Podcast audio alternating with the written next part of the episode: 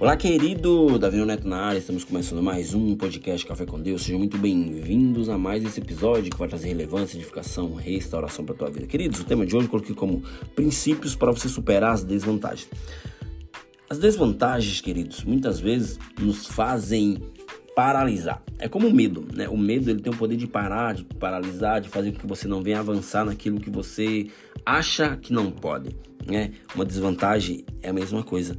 É, quando assistimos uma luta no de MMA, a gente sempre vê um magrinho com um fortinho e acha que aquele magrinho vai ter desvantagem é, é, perante aquele cara que é um pouco mais forte, um, um pouco mais é, é robusto, ou seja, um pouco maior. Né? Mas sabemos que não existe é, desvantagem para, para uma competição no qual os dois se prepararam para aquilo. Muitas vezes nós, a nossa mente, ela faz com que nós venhamos pensar nisso, né? E quando assumimos a posição, né, que somos mais que vencedores em Jesus, nós sabemos que as desvantagens ao nosso redor não irão nos parar, né? Ou seja, queridos, reconheça que todos, é, é, é todas as pessoas têm desvantagem e o mundo não faz com que você venha ser melhor ou pior do que essa pessoa, né? Fique atento a alguns princípios para você superar as suas desvantagens. Né? Assim como eu falei no podcast anterior, a serpente, queridos, ela pega as desvantagens e joga tudo ao seu favor. Ou seja, nós precisamos aprender a rir, né?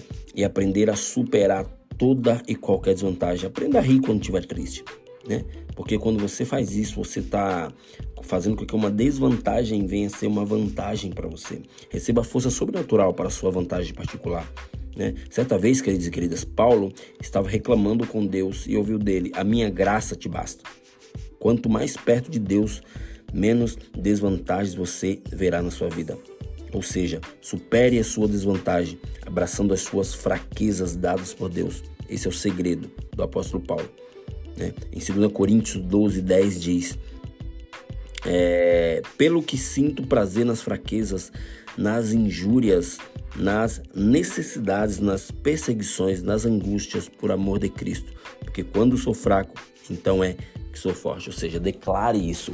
Quando sou fraco, aí é que sou forte. Porque Deus, Ele vai tirar tudo aquilo que te paralisa, tudo aquilo que não te move, todo passado destruidor, tudo que tenta te paralisar, ele vai arrancar de você, porque você terá muitas vantagens ainda, não para se gloriar ou se vangloriar, mas para glorificar o nome daquele que te levantou. Beleza, queridos? Beleza, queridas? Até o próximo episódio e valeu!